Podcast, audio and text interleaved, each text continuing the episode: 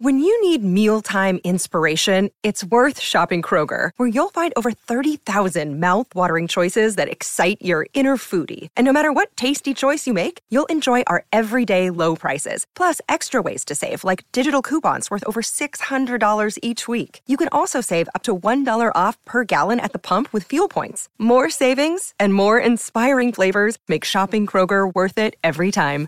Kroger, fresh for everyone. Fuel restrictions apply.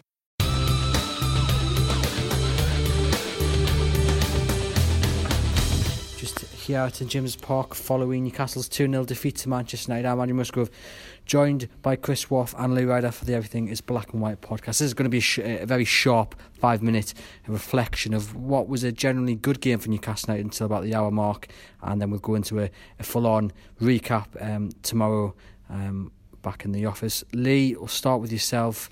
Um, for the first hour, Newcastle probably looked like the side who were going to win that game, and it, it came down to a mistake from the usually reliable Martin Dubravka. Yeah, I think Newcastle can look back on that game, and as I say, for the first hour, they were fantastic. Uh, forcing openings, counter attacked well, defended well, uh, played as a team.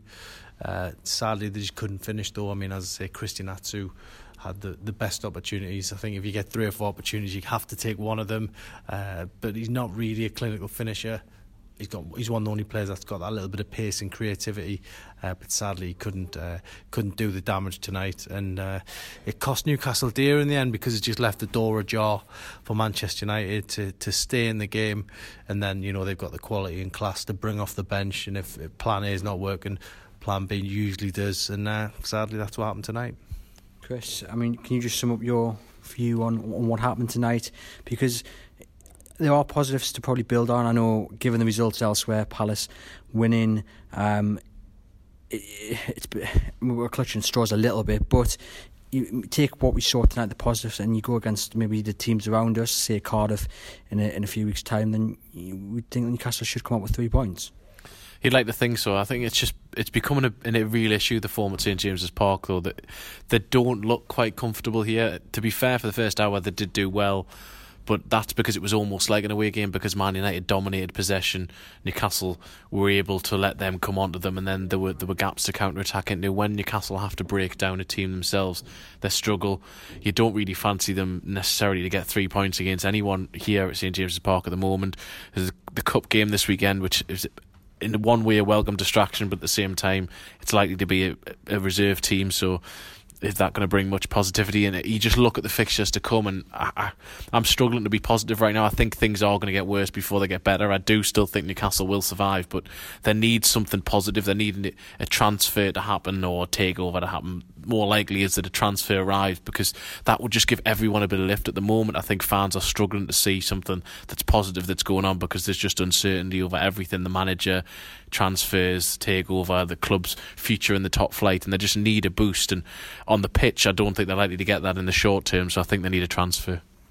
I think uh, everyone on Tyneside would agree. Lee, just a word on the on the centre mids today. Diamé Hayden, they did all right. Diamé had to go off with an injury, and then Shelvey came on and, and really changed the dynamic of the game in many ways. He was Newcastle looked a bit more attacking, but I mean, what was your view on, on that whole substitution and obviously the the performances of Hayden and Diamé?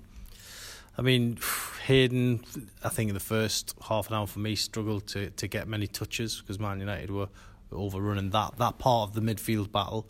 Uh, balls were more getting played over the top by Diamé. Diamé, pretty compact, you know, good game from him. Uh, but then, you know, Shelvey's uh, introduction to the last two games has resulted with Newcastle conceding pretty soon after. He was probably meant to be picking up uh, the guy at Watford when he uh, scored the header uh, to Doucouré.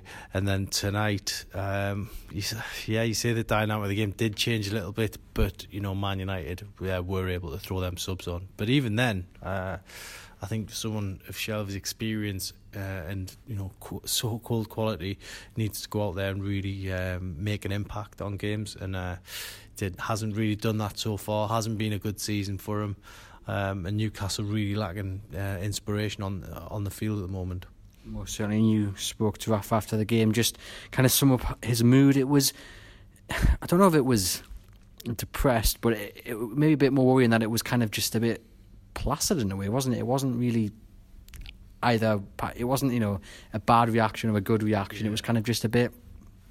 Yeah, um, I mean, I the question. I only asked one question in this press conference, and basically the answer, the question was, uh, "Do you know how much money you've got to spend?" Uh, that's a yes or no answer, um, and he just kind of blocked it by saying, "I don't talk about transfers."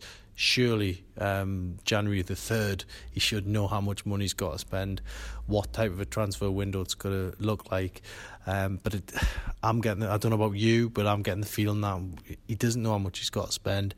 He seems to have to jump through hoops every time he comes up with a different name. It's like they can't pay the, the uh, agent fee, they can't pay the transfer fee, or they don't want to pay the wages. And it's just and it keeps going round for a month. It has has done in the last few uh, January windows. He's still yet to spend a penny on a permanent transfer in January, uh, and I think his face tonight was just like, "Yep, what do you expect? Uh, nothing's changed in the last um, two January windows, so why should it change now?" So, worrying times in terms of recruitment. We'll get into more of that tomorrow, or by the time most people listen to this today. Final question, Chris. I mean, you looked at what happened on the pitch today, and it was clear that despite how good of the performance it was compared to recent home games, there is a real need for investment. There is. Newcastle aren't scoring goals, uh, particularly at St James's Park. They look like they lack creativity in the final third. We've known for ages they need a number 10, they need pace out wide, they need a winger the Kenedy came on the game was, was largely ineffective, albeit that the game, to be fair, and w- was quite gone.